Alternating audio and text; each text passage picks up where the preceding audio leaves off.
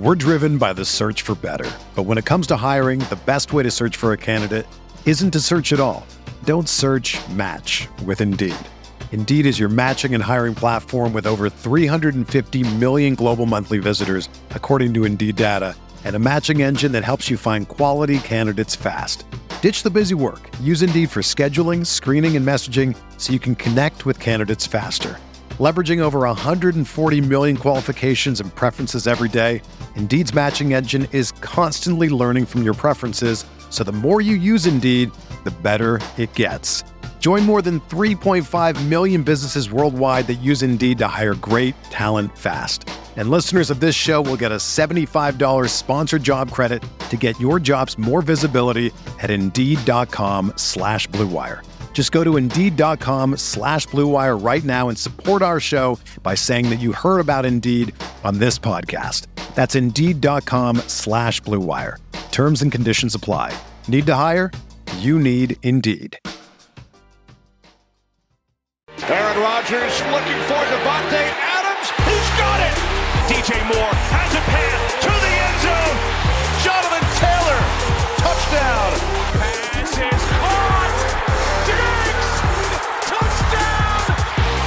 Hello, everyone. Welcome back to RotoViz Overtime on RotoViz Radio, brought to you by Blue Wire. My name is Colm Kelly. You can follow me on Twitter at Overtime Ireland, and as always, I'm joined by Shawn Siegele as we get ready to have another fun conversation it feels like it's too early, but as we said, Shawn, on the, the shows, if anyone's heard us doing our draft with Zach Kruger, it's never too early as the FFPC draft board goes. And if you're looking around uh, kind of social media, you'll see all, you know, underdog, all the other companies having their best ball drafts going on at the moment. So uh, it's a lot of fun diving in. It is never too early. That is the, the true facts of the matter. We are going to talk through round one through five, see how things have played out. Some of the players maybe been overvalued or undervalued in those ranges. I'm really looking forward to doing that on today's show.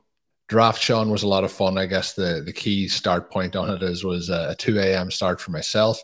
Dived in nice and early, and I have to say it was a lot of fun. But after it finished up, I was you know talking to Zach and uh, DM and Zach back and forth, and I was I messaged and I said, I just have too much adrenaline now. I can't get back to sleep. So it's like 4:30 in the morning. All I can think about is is best ball picks and and how things are going. So a lot of fun drafting with you and Zach. If anyone hasn't already checked it out, we are posting the draft. It is split into three parts for the draft and then a, a quick recap with myself Shawn, and Zach. But it is also up on our RotoViz Overtime feed. You might have heard it there. It's also up on its own individual feed, the RotoViz Best Ball podcast feed.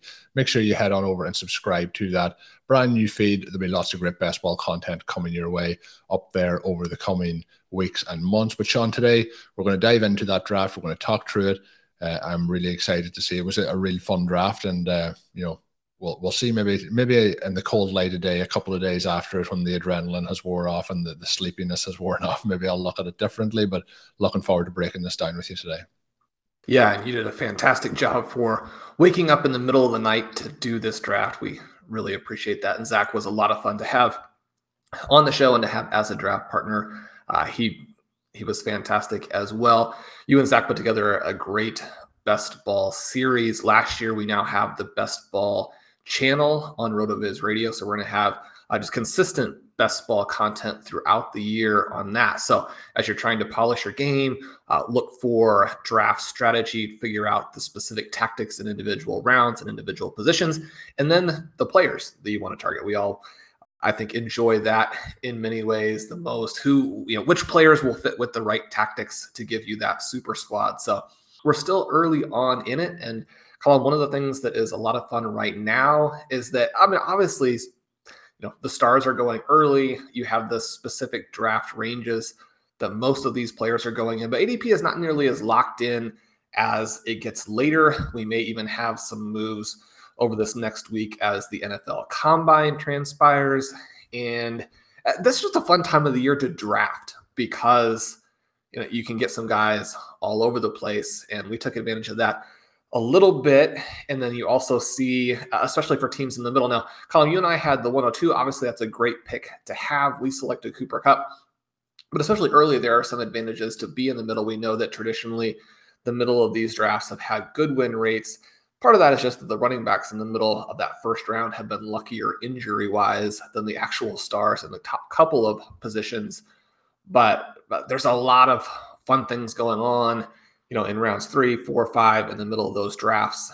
And so it, it's a lot of fun to kind of look through and find out where players are going. So we're going to do a little bit of that today, marry some player talk with some draft tactics and and look at this draft, see what maybe we could have done from some other positions. That's always something that I think it benefits you to do, especially early when you're trying to get your big picture strategy in line. Is not just to look at the team that you did draft, but to kind of play it out from some of the other slots, see what you could have done because you don't know what slot you're going to get next. And if you play a fairly high volume, obviously you're going to be playing from different areas of the draft. Uh, Colm, what was the first thing that jumped out to you? Uh, after the fact that Jonathan Taylor went 103. So somebody was probably very happy there.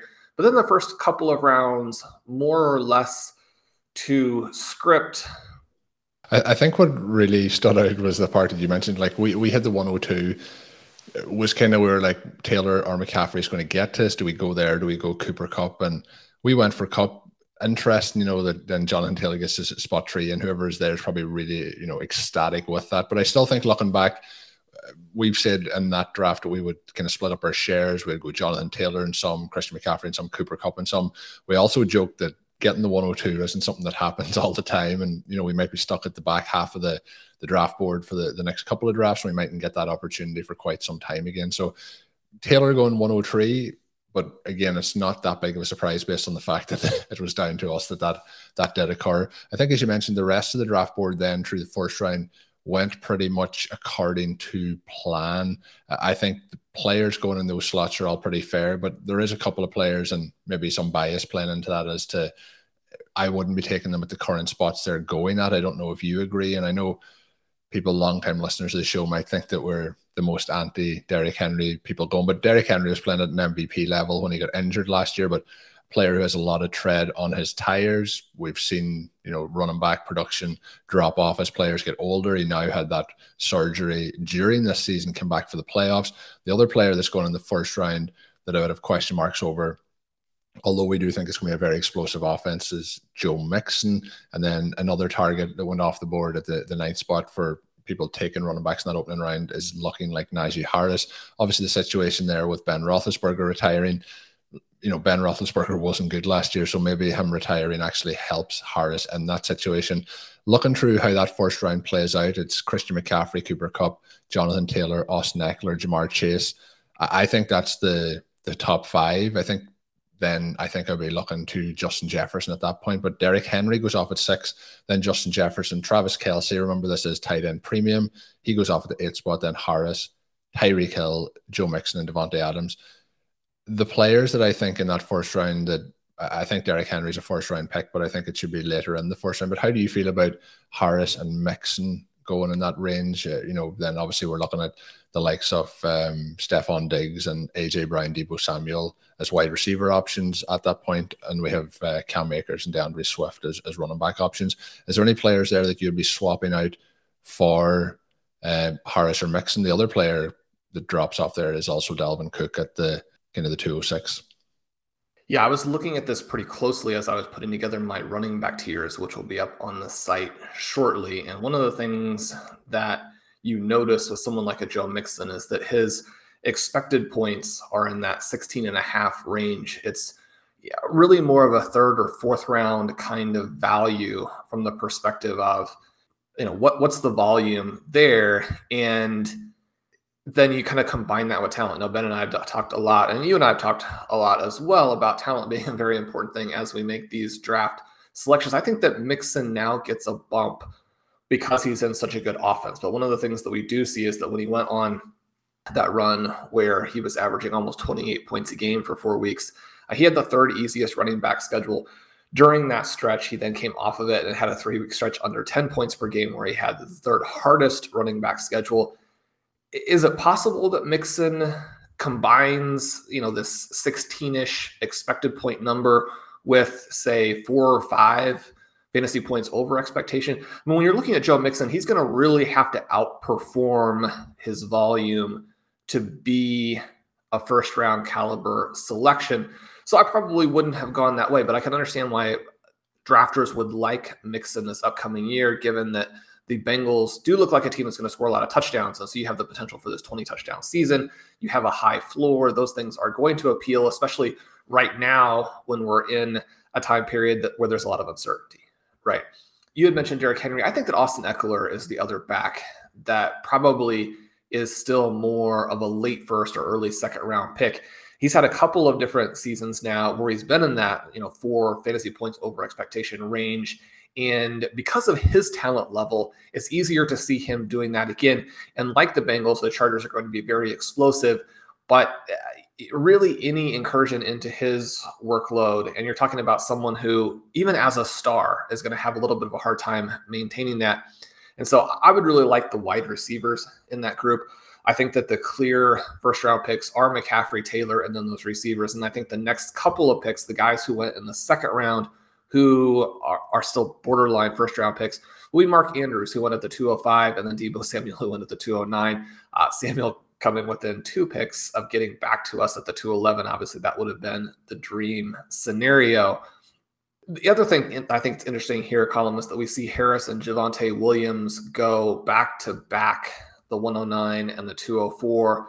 Uh, Harris, somebody, and Neil wrote a nice article about this on the site. We have the rookie similarity series looking at these rookies and then using the similarity search feature from the RotoViz screener to kind of give you a sense of what the historical matches are, how those matches did in year two. Now, again, I, you don't want to go off of that and say, okay, well, he's got this match that I think is the closest match. And so he's going to have that type of second season. It's just something that you want to keep in consideration. One of the different points that you look at when you're looking at what these guys could do. And one of the things that's pretty funny about Harris is that you have LaDainian Tomlinson and Le'Veon Bell and Trent Richardson as fairly close comps. Obviously, two of those, and you're like, you know, give me Harris for the next five to 10 years. Uh, the other one, you know, you're running for the hills screaming. Richardson, probably the absolute closest comp to Harris. And yet, I think that the most likely thing is simply that he goes in between those types of players, right? And he's just a solid player in the future. One of the other comps that we get for him is a Leonard Fournette. I think that one's probably closer in that Fournette also has that hybrid ability, probably not as much receiving ability as Harris has, even though obviously Tom Brady peppered him with a ton of targets last season. Uh, but you know, overall, Fournette actually a, a better big play runner. So similar types of guys. If Harris is in an offense that allows him to be solid, then I think he'll number one have a high floor, and then if the Steelers continue on with that workload. I mean, he's a guy where if they do bring any type of balance in or someone who can just take some touches. I mean, their backups weren't at the level they could really afford to ever have him on the field last year, especially because they weren't dominating a lot of games. But we see that workload drop a little bit, which is very realistic in a lot of scenarios. And then, you know, people are again looking at Harris as more of a late second round pick. But the thing I wanted to point out there that was really interesting is that is a running back, running back start but only two running backs selected in the first 10 rounds. Colm, that's something that I tend to look at. You know, you get all of this talk about zero running back and modified zero running back. And one of the things that I'm really looking to see is just how much running back exposure individual drafters have in these high value rounds, in the single digit rounds.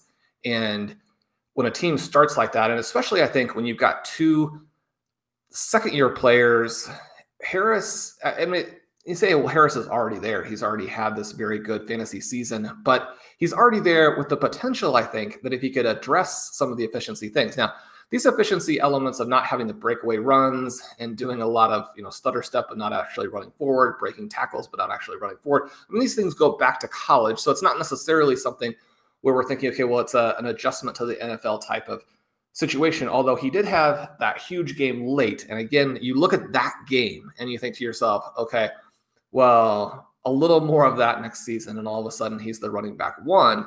And we've seen some drafts where he went as early as the 102, right? And so there is this potential to ascend. Javonte Williams, obviously the potential to ascend. Those guys could be the 101, 102 next season.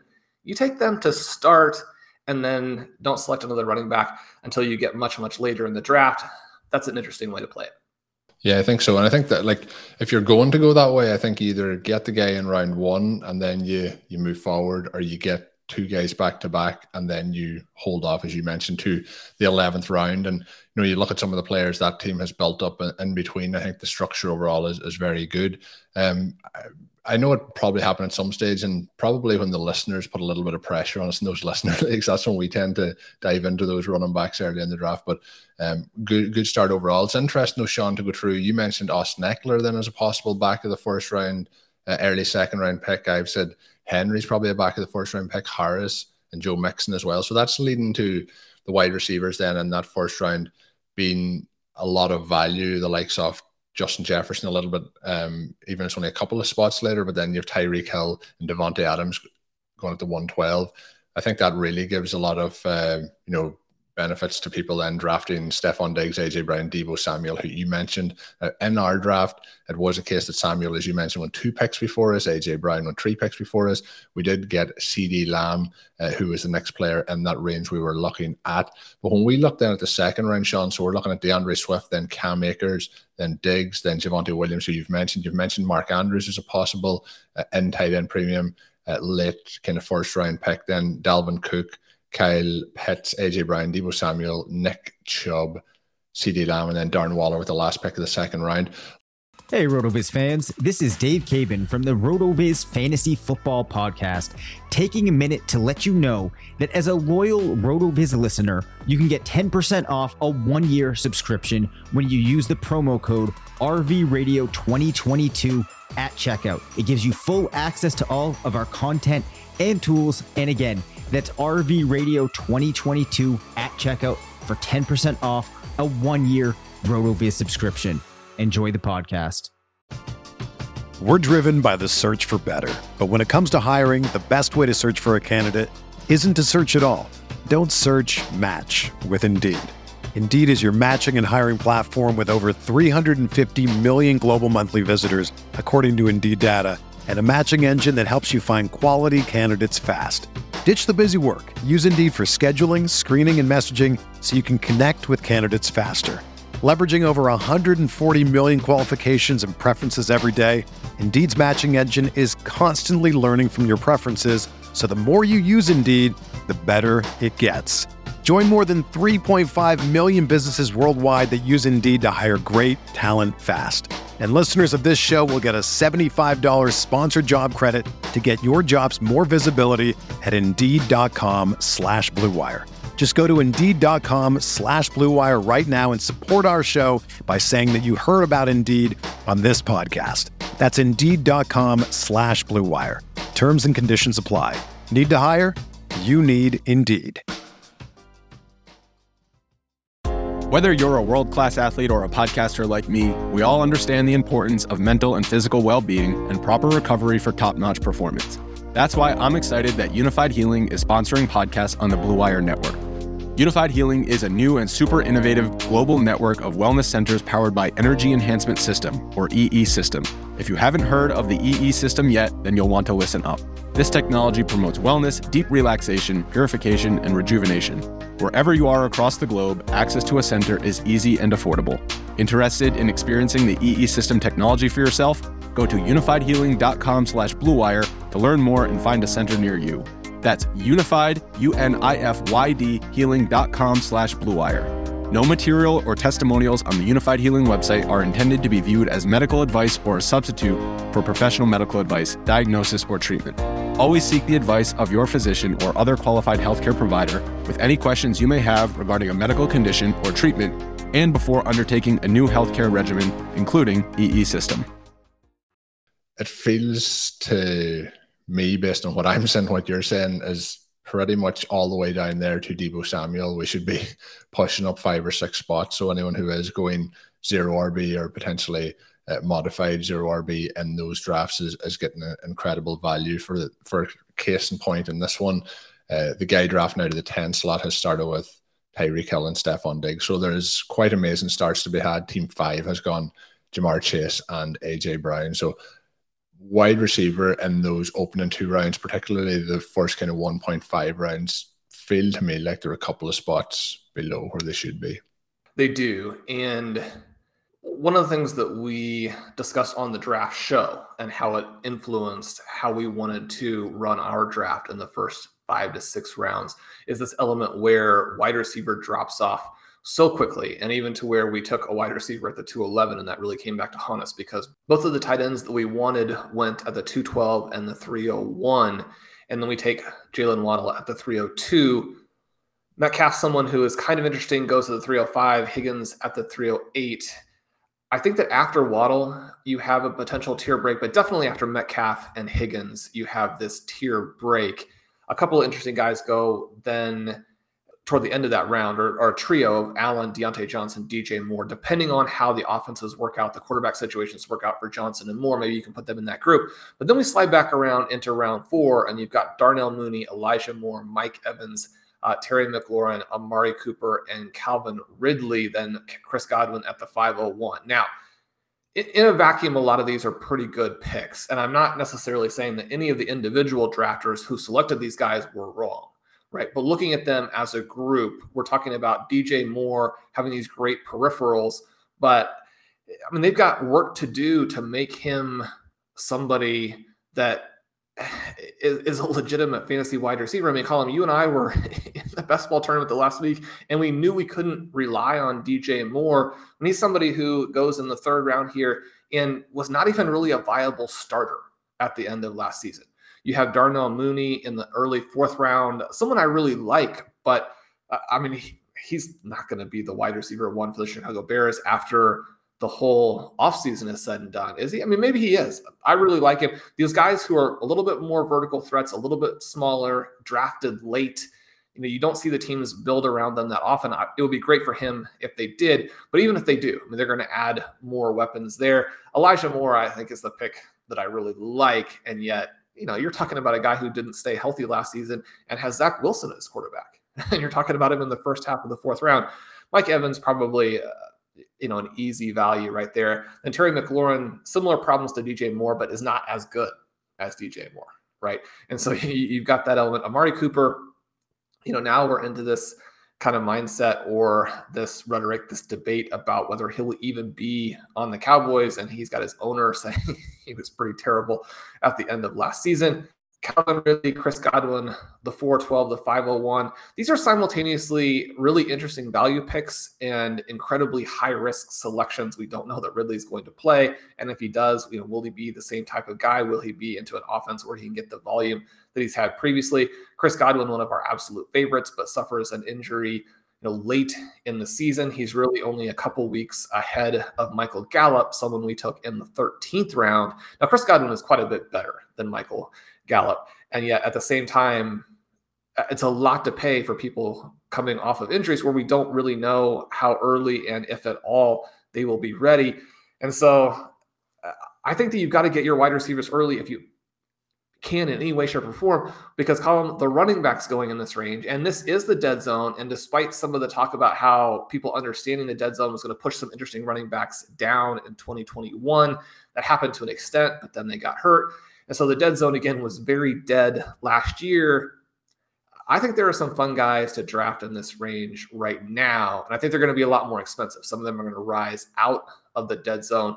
Who are some guys that you were looking at to potentially add in this range? And, and how do they fit relative to the quarterbacks who are going very early? We have Josh Allen in the third round, Justin Herbert and Patrick Mahomes early in the fourth.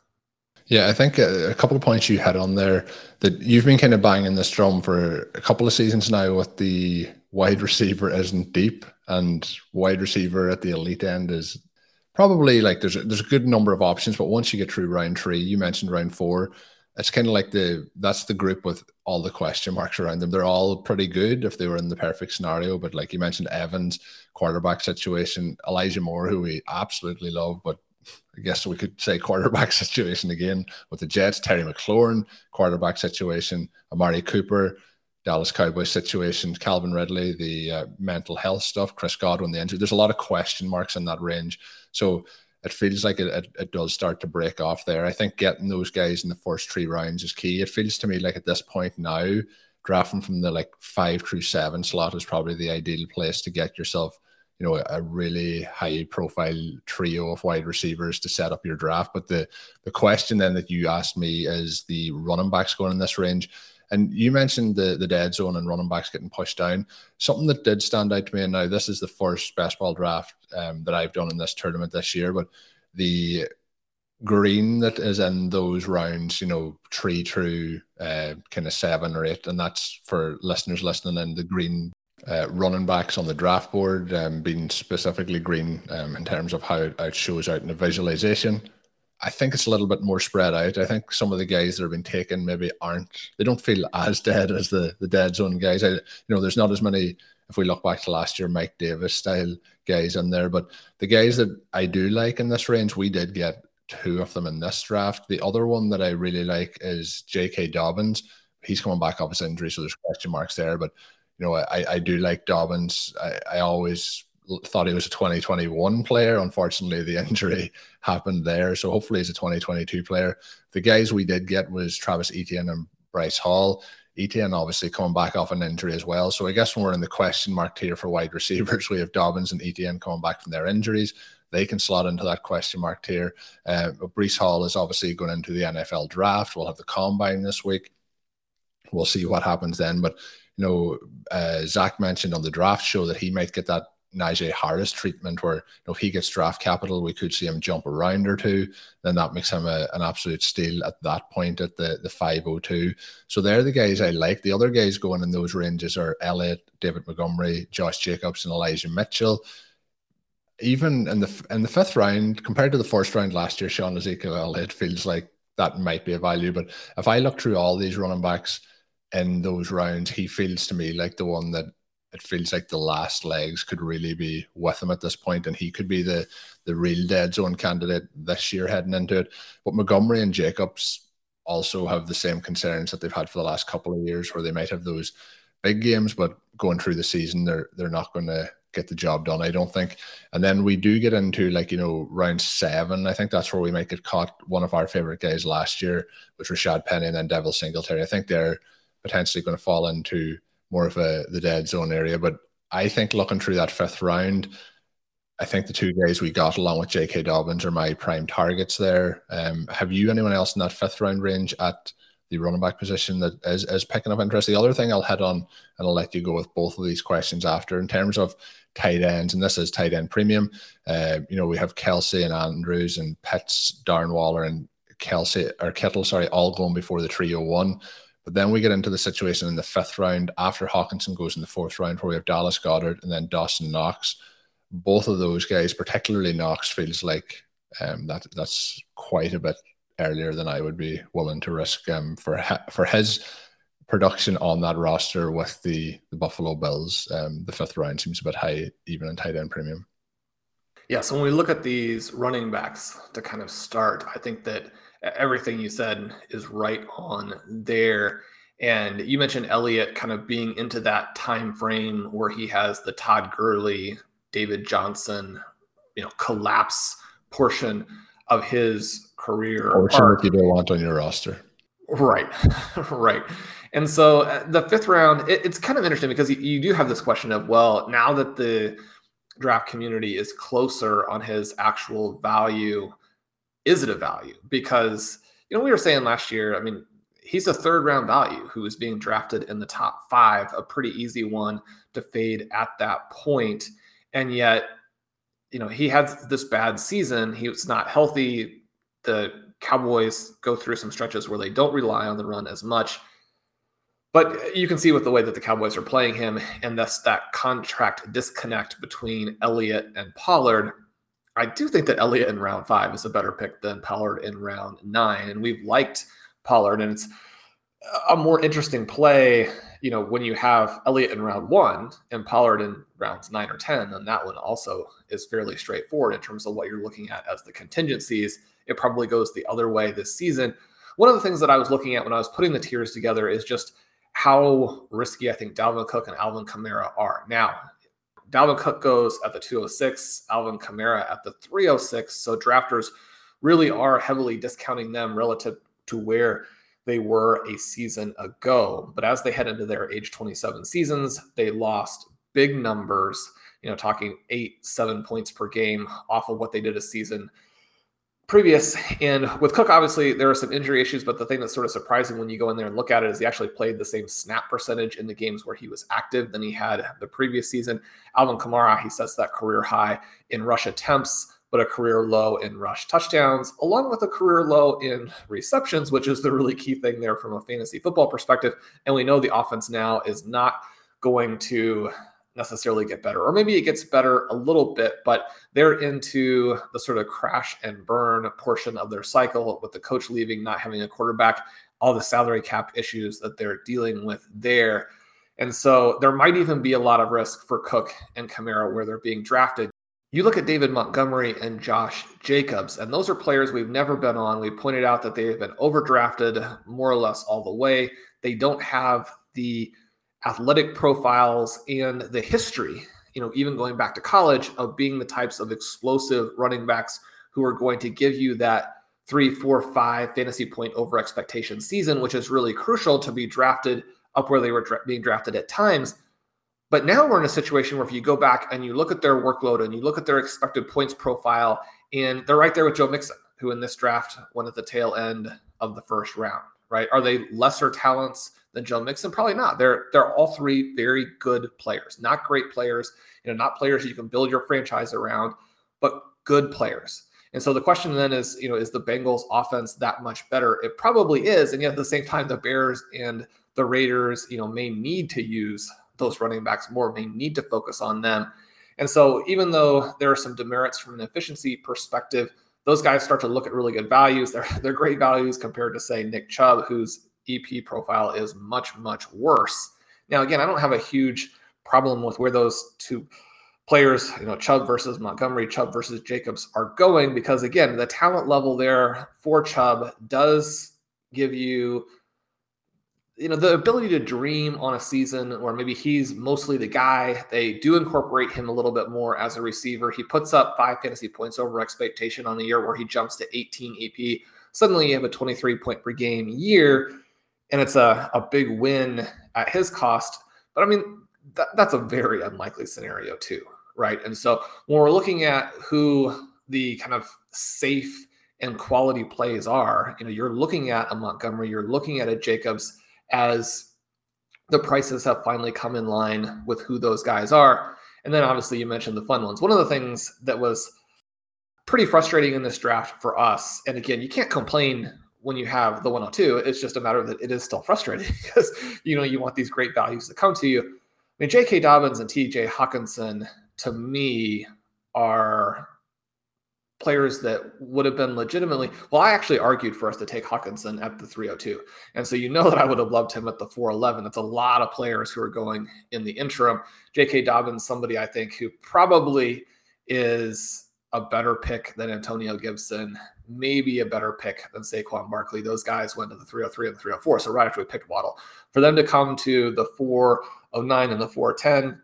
the two picks right before us, I mean, that's hard. And I think that those are the two guys, though, that you really want in round four. And you can do a lot if you have a middle pick right now because round four can be so productive for you. Now, we got Travis Etienne, a lot, you know, wider range of outcomes there, a lot of question marks. We don't really know how that's going to play out. But you know, the disappointment when you get to pick a fun player like him you know, goes away in a hurry. Then we take Breece Hall. It's one of those things where Etienne and Hall we select a little bit earlier than you can get them in a lot of drafts. Not every draft, but in a lot of drafts that go on right now. And at the same time, there's not really a scenario where we could have gotten a different pick in round four and then still gotten both of them. I mean, Hall is unlikely to get back to the 6 11. So from that perspective, it works out. But that does take us into this question of you know, what are we doing with these tight ends?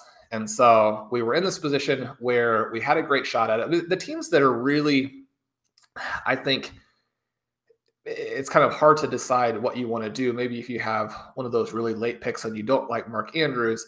But the thing that's nice about current drafts is that there's really no excuse for not getting the tight end because anybody who's in a top six pick, they can take Travis Kelce, but if they don't, they can also come back and take either Waller or Kittle. If you have a back six pick, then you can take Mark Andrews. If you don't want him, then in most cases, you can take Kyle Pitts in the second round. Now, I would foresee some drafts. I think it's actually very legitimate for Andrews and Pitts to also go in the first round. And so there might be some situations there where drafters feel pretty pressured because if you want to take, you know, a Tyreek Hill, a Davante Adams, and then in the second round already those guys are coming back to you, maybe you feel some stress. But then again, TJ Hockenson is going to come back to you. So we really managed to pull off this amazing threading the needle where we thought that either Waller or Kittle would come back. And then Hockenson gets one pick away from us in the fourth round. I don't think Hockenson is going to go that late most of the time. I think that he's somebody who is going to be a little bit of a riser. In the tight end tiers article, I talked about him and how when you look at his routes profile and targets per route, that kind of thing, and I have a really cool show with Ben kind of discussing that on stealing bananas. But I mean, he belongs in that top group, and there's a big drop down to this next group of tight ends. I think if you miss or you choose not to select one of the big six, then you should wait a long time. Now we see Dallas Goedert go pretty early. He's somebody who has the efficiency numbers to potentially be up there if the Philadelphia Eagles sort of went in the same path that the Ravens went on, then I think it's justified. But it probably is a little bit unrealistic when you think in terms of what are the skills that Lamar Jackson brings to the table. And you can say, well, Lamar Jackson was hurt, and the backups and multiple backups still went for this pass heavy, deep pass heavy attack with the Ravens. It was fairly successful for them, at least in terms of moving the ball. Obviously, once they lost Lamar Jackson, they didn't win a lot of games. But his ability to throw deep, his accuracy, his ability to stretch the field and put a lot of pressure on the defense, open things up, you know, mesh that with his running. That's a, just much more dynamic, both as a runner and a passer, than where Hurts is right now. For some of these Eagles to be good values. And, and we like DeVonta Smith. I think that he's somebody who is an interesting pick, although again, I mean his price is prohibitive in some ways when you consider what he would need to do to meet that, or not necessarily to meet that, but to have it be a situation where you have his price and then there are a lot of scenarios where he beats the price. Right. I mean, one of the problems that we're having with a lot of these wide receivers is that they're going to have to really go some just to hit the price mean, you want to be drafting players where, based at least on your own analysis, and you're not going to agree with everybody, but based on your own analysis, that most of the outcomes are above that. And so that's one of the things that we're not seeing with those guys. It's also one of the things that we're not seeing with the, the rest of these tight ends. You know, is there a potential? And there's been a lot of talk in the last couple of weeks that maybe Dawson Knox is a much bigger part of the offense next year because he had a good season. And that's one of the things that, you know, again, that we do talk about. You know, some of these players will have the big touchdown seasons and then the main rhetoric within the fantasy community is okay, that's unsustainable. He's going to drop back down. Look at his profile without the touchdowns. And you forget, okay, well, if this player was a very dynamic part of the offense and they demonstrated it in a variety of ways, but one of those is a big red zone weapon, then the team is going to sit back and look at it and say, look, we need to get this guy involved all over the field. And then that's when you see the jump. And you do see it from some of these tight ends who were not early round picks and maybe are not the same talent level and don't have quite the same ceiling as a Travis Kelce, and Mark Andrews, those kinds of guys, but they will elevate into sort of this second tier area and maybe have seasons where you're looking at 16, 17 fantasy points per game in tight end premium, which would be somebody who would be very playable, who would be worth picks in this kind of area. But again, it's this matter of you know how many of the outcomes are actually above the price that you're paying and so from that perspective, it, it does get tricky because the other part there with the Bills is that you would definitely expect Stefon Diggs to take a little bit of a step back in terms of efficiency, which is going to score some of those touchdowns himself. You're going to expect Gabriel Davis to take that step in terms of eh, you know, not necessarily efficiency because he's going like gangbusters there, but to just be much bigger part of the offense from a volume perspective. When you're looking at the two players and you're saying, okay, well, if the volume jump is going to come, you know, it probably makes more sense to bet on Gabriel Davis than Dawson Knox. Now, this particular team drafted both of them, and that's kind of a fun pick, especially with Josh Allen. And we talk about how, especially as it comes to getting you to the fantasy playoffs and getting you to those deep rounds, the stacking, especially if it's expensive stacking. And I would say that Allen in round three, Knox in round five, and Davis in round six. I mean, that's an expensive stack, right?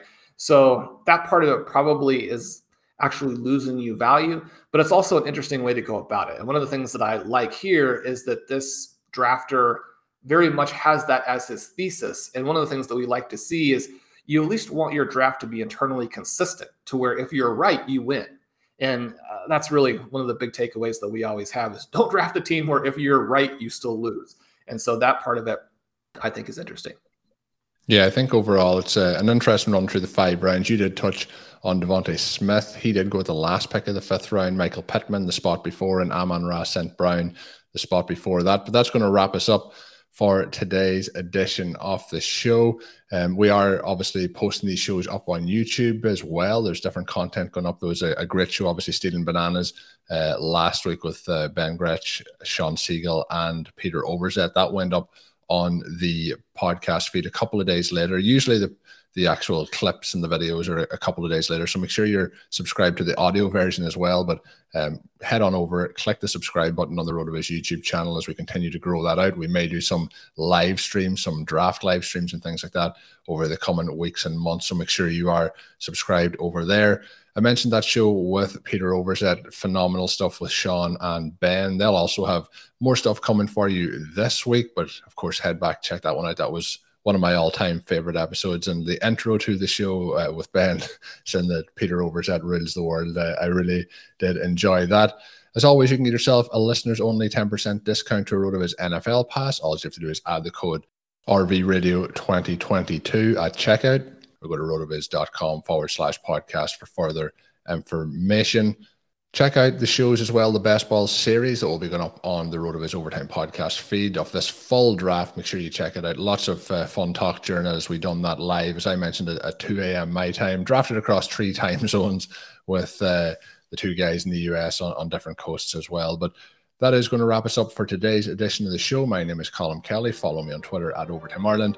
My co host is Shawn Siegele. Check out all of Shawn's work up on rotoviz.com. And until we're back with another show, have a good one. Thank you for listening to Overtime on RotoViz Radio. Please rate and review the RotoViz Radio podcast on iTunes or your favorite podcast app. You can contact us via email at rotovizradio at gmail.com. Follow us on Twitter at RotoViz Radio. And remember, you can always support the pod by subscribing to RotoViz with a discount through the RotoViz Radio homepage, rotoviz.com forward slash podcast.